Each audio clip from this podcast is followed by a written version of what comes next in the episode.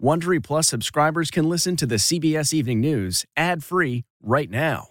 Join Wondery Plus in the Wondery app or on Apple Podcasts. This spring, if you'd rather spend time enjoying your lawn instead of trying to keep it alive, there's good news. TruGreen is the easiest and most affordable way to get a beautiful lawn. All you have to do is water and mow, and they'll do the rest. Weed control, fertilization, aeration, and even some things you might not even think of. They'll do all of it, while you can do literally anything else. With TruGreen, you can have your lawn looking as good as a putting green. That's not hyperbole. TruGreen is the official lawn care treatment provider of the PGA Tour. TruGreen offers a satisfaction guarantee, and they have a verified best price promise, which guarantees you the lowest price with no compromise on quality. You do you. Let TruGreen do your lawn care. Visit trugreen.com to get the best lawn at the best price with the best people guaranteed. Looking to instantly upgrade your Mother's Day gift from typical to meaningful? Shop Etsy. Get up to 30% off well crafted and personalized gifts from participating shops until May 12th.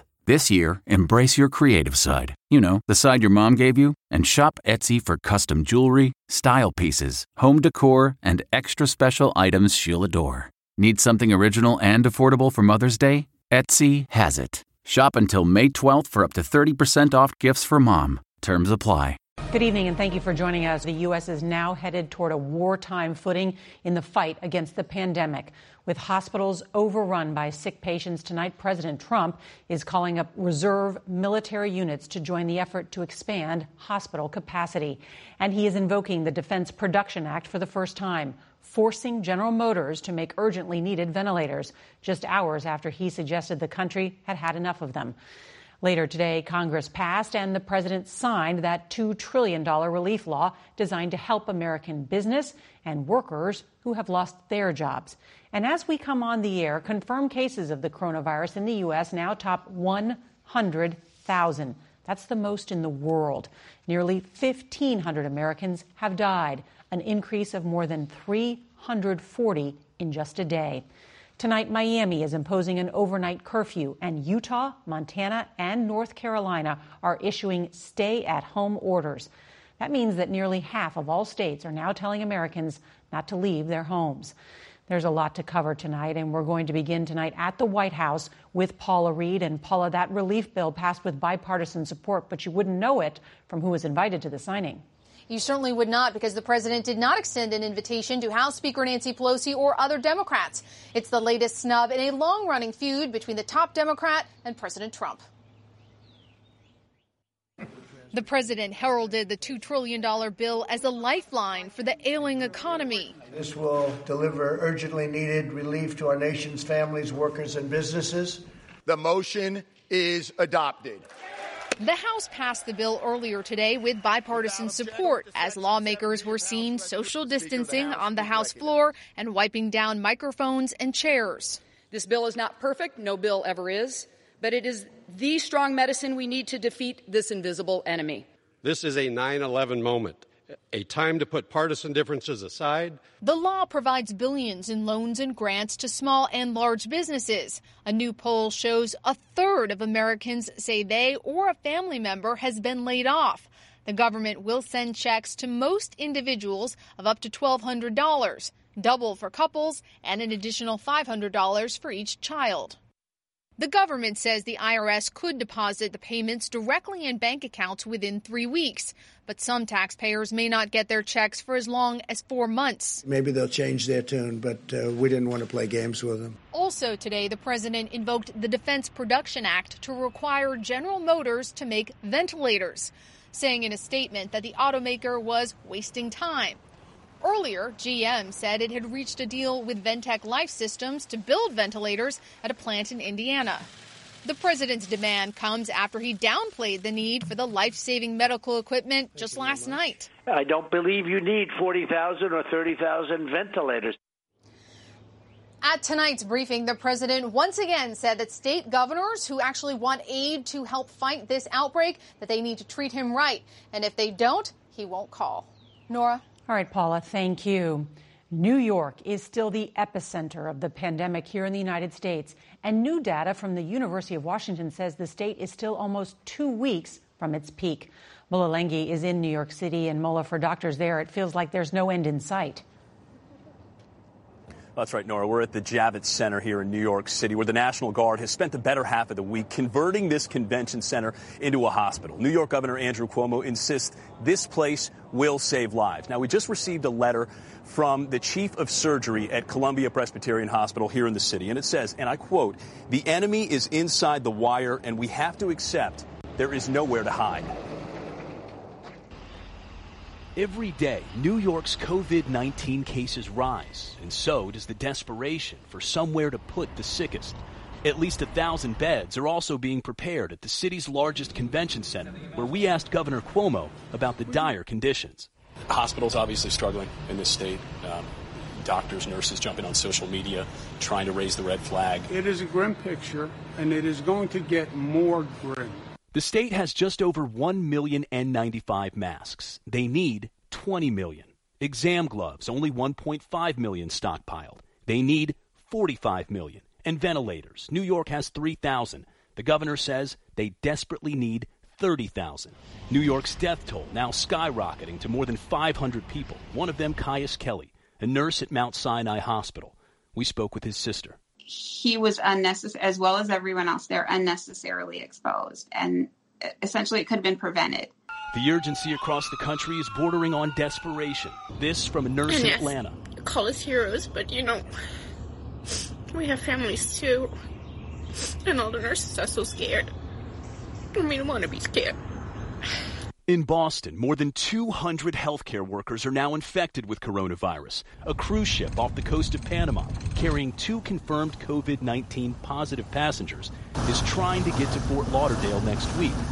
Four people have died on board. In Los Angeles, the floating naval hospital Mercy arrived with 1,000 hospital beds. With the U.S. now surpassing China in infections, New Yorkers like David Bowie now recovering are becoming the face of coronavirus. I'm a 42 year old man, but I was crying in my room. It was very lonely.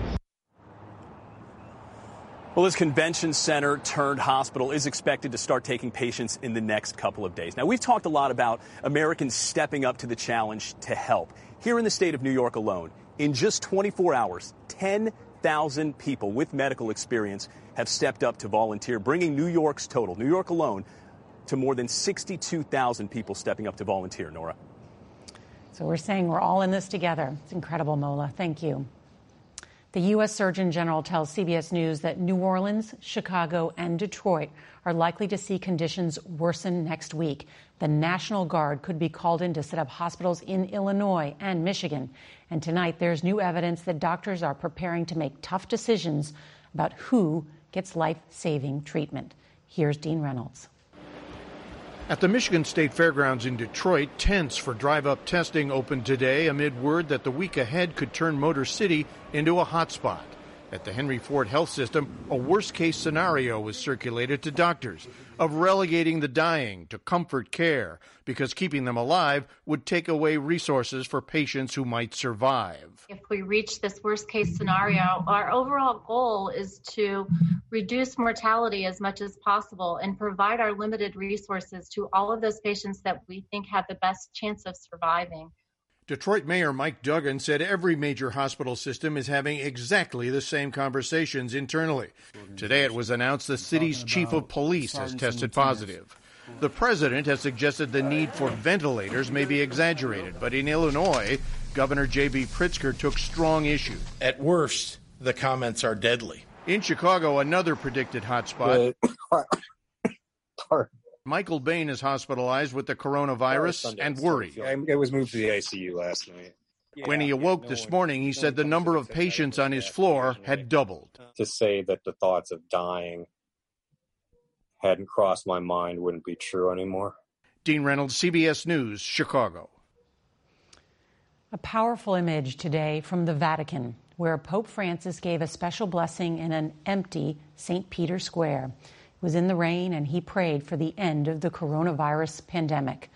The virus has claimed nearly a thousand lives in Italy in the past 24 hours. Tonight, CBS News correspondent Chris Livesay has an exclusive look inside the ICU unit, ICU unit rather, at a hospital in northern Italy. Uh-uh. Gasping for every breath, these patients are in the advanced stages of COVID 19. Ventilators are keeping them alive. But with barely enough of them to go around, this desperate hospital is trying something new. You can turn a scuba mask into a ventilator? Yes, we started yesterday. Doctors are using a 3D printer to modify the masks so they connect to oxygen. It's a quick fix Dr. Francesco Minardi likens to wartime triage. CBS News was given rare access inside the hospital's ICU. Before entering, we suited up in our protective gear. COVID 19 doesn't just kill people, it can kill hospitals as well. And right now, this hospital is fighting for its life. Killed in action so far, more than 40 doctors. Sandra Rossi, the head of this ICU, says one of the fallen here was a doctor and a friend. Can you tell us anything about your colleague who died? It was fantastic, and we, we, we are still crying. Rossi has a message for her fellow doctors in the U.S. Hurry up. Hurry up. Is the United States ready for the COVID 19 outbreak? If I have to be honest, uh, no. Christopher Livesay, CBS News, Parma. Tonight, doctors are hopeful that a treatment for coronavirus may already exist in the blood of patients who were once infected. Blood plasma from those who have recovered can be a rich source of antibodies. Those are the proteins that help the immune system attack the virus. It's actually a century old treatment that could save lives. Here's our Dr. Jon LaPook. Julie Thaler has recovered from COVID 19 and her blood may be a lifesaver for others. I kind of walk around feeling like Superwoman a little bit. I'm hoping that I can help people. She feels like a superhero because her blood likely contains antibodies, infection fighting proteins made by her immune system. Dr. Nicole Bouvier and her colleagues at Mount Sinai in New York have developed a test to detect those antibodies to coronavirus in the blood of recovering patients. In general, people are probably going to have highest antibody levels at like three to four weeks after they first got sick. The FDA has given them permission to take these antibodies, which the immune system makes in order to attack the virus, and transfuse them into somebody hospitalized with COVID 19. Why do you think this might work? We have some idea, partially from the 1918 influenza pandemic, taking blood from one person and giving it to another actually may improve outcomes. The antibody test is important for another reason identifying people who likely have immunity to the coronavirus infection and therefore could consider returning to work. It would be nice to know which anesthesiologists already have antibodies so we could prioritize them to do the breathing tubes in COVID patients. Antibody testing would also help answer an important question How many people have been infected without knowing it? Dr. Jon LaPook, CBS News, New York. And now we want to share a remarkable story of survival. You'll recall one of the first major outbreaks in the U.S. was inside a nursing home near Seattle. At least 39 people died at the Life Care Center. Jonathan Vigliotti reports now about a resilient woman who, despite a dire prognosis, beat the odds. Geneva Wood has lived a long and feisty life. The 90 year old mother, grandmother, and great grandmother has witnessed wars and recessions, but nearly died from coronavirus. I didn't want to eat. I didn't eat from Monday till Friday. That must have been very scary for you, that moment when you found out your mother was positive. Yeah, yeah, you just kind of think it's a death sentence with her age. Doctors said Geneva was not going to make it. The next day, we were in there saying goodbyes. What were the words that you shared, if, if you don't mind sharing that with us? You know, it's okay. You've been you fought a hard battle.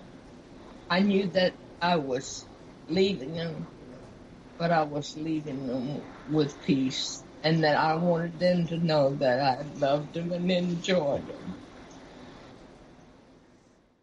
But she says prayer and what her children gave her in this cup helped. Well, potato soup. I, you know, all my life, every time I got sick, all I wanted was potato soup. She says she was only one bowl of potato soup away from this story being an obituary. She's now back home in a place she calls heaven on earth. And it's super great to be able to reach out and touch my kids and give them a hug or give them a kick. A kick. Jonathan Vigliotti, CBS News, Los Angeles. We need some of those stories tonight. Tonight, Boris Johnson, the British Prime Minister, is the first major world leader to test positive for the coronavirus. Johnson on Twitter said his symptoms are mild, slight fever, and a cough, but he's working from home and steering clear of his fiancee, who is pregnant. In London, a city on lockdown, people are going to their windows to cheer for healthcare workers who are on the front lines. Now to Morristown, New Jersey. You could call it a sign of the times. A nurse named Allison Swenson snapped this photo of a man with tears in his eyes, keeping his distance, while holding up a sign thanking the hospital workers who saved his life. Swenson says this moment reminded her why she became a nurse. And on that note, thank you to our nurses. Thank you to our doctors. And thank you to all of our healthcare providers. Steve Hartman's been busy this week, like many of you, teaching and working from home. And there's homework. Here's tonight's On the Road. Uh, here, the sign says Kindness 101 will begin shortly. It wasn't exactly the most polished production. Hey, everybody. This week, with the help of my God given teaching assistants, This isn't a TV studio, right? I held an online class in kindness. Try that word. What is that word? Altruism, I guess. I don't know. Okay, looks like altruism. But despite the low budget, we had high turnout. Tens of thousands of kids from across the country tuned in. One of the things we talked about in class was heroism and how heroes today are wearing all different kinds of uniforms. Their assignment for the week was to pick one of these new heroes and thank them in any way they could.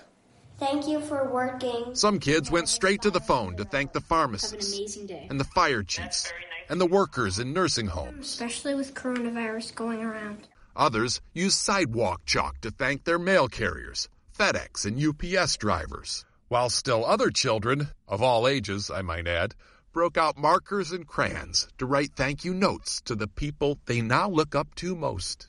I was thinking, who should I give it to? Because there's so many heroes here today. Yeah. And I decided on the truck driver. Nine year old Tyler Carr taped his note to a loading dock at a Kroger in Arlington, Texas. It read in part, I appreciate that you're still going out and driving your truck because all of us are sitting on our butts watching TV and eating Cheetos. Bailey Killman of Cooper City, Florida, chose to thank her sanitation worker. Using good social distancing, she handed her note to Remy Felizor. Whew, man, she made my day. I was emotional. Remy says he's not used to people thanking him for his service. I can't even forget about that moment. Really? Yes, sir. It was all A plus work, Thank you so much. which is why my thank you goes to all the students who sat through and graduated Kindness 101. Because you know there are better things on TV. You're being kind by not saying anything. You learned your lesson. yes, I guess I did. Steve Hartman at home in Catskill, New York. That's great. We're all trying to learn something during this coronavirus case crisis. Just saying thank you means so much. Next week on the CBS Evening News, when one act of gratitude leads to another, how a community honored school custodians suddenly on the front lines fighting the virus. And if you can't watch us live, don't forget to set your DVR so you can watch us later. And that is tonight's CBS Evening News. I'm Norah O'Donnell in Washington. Stay safe this weekend. And don't forget to thank all of our heroes. We'll see you back here on Monday. Good night. If you like the CBS Evening News, you can listen early and ad-free right now by joining Wondery Plus in the Wondery app or on Apple Podcasts. Prime members can listen ad-free on Amazon Music. Before you go, tell us about yourself by filling out a short survey at wondery.com/survey. Hi, this is Jill Schlesinger, CBS News business analyst, certified financial planner, and host of the Money Watch podcast. This is the show where your money is not scary and it's not boring. It is a show that's all about you.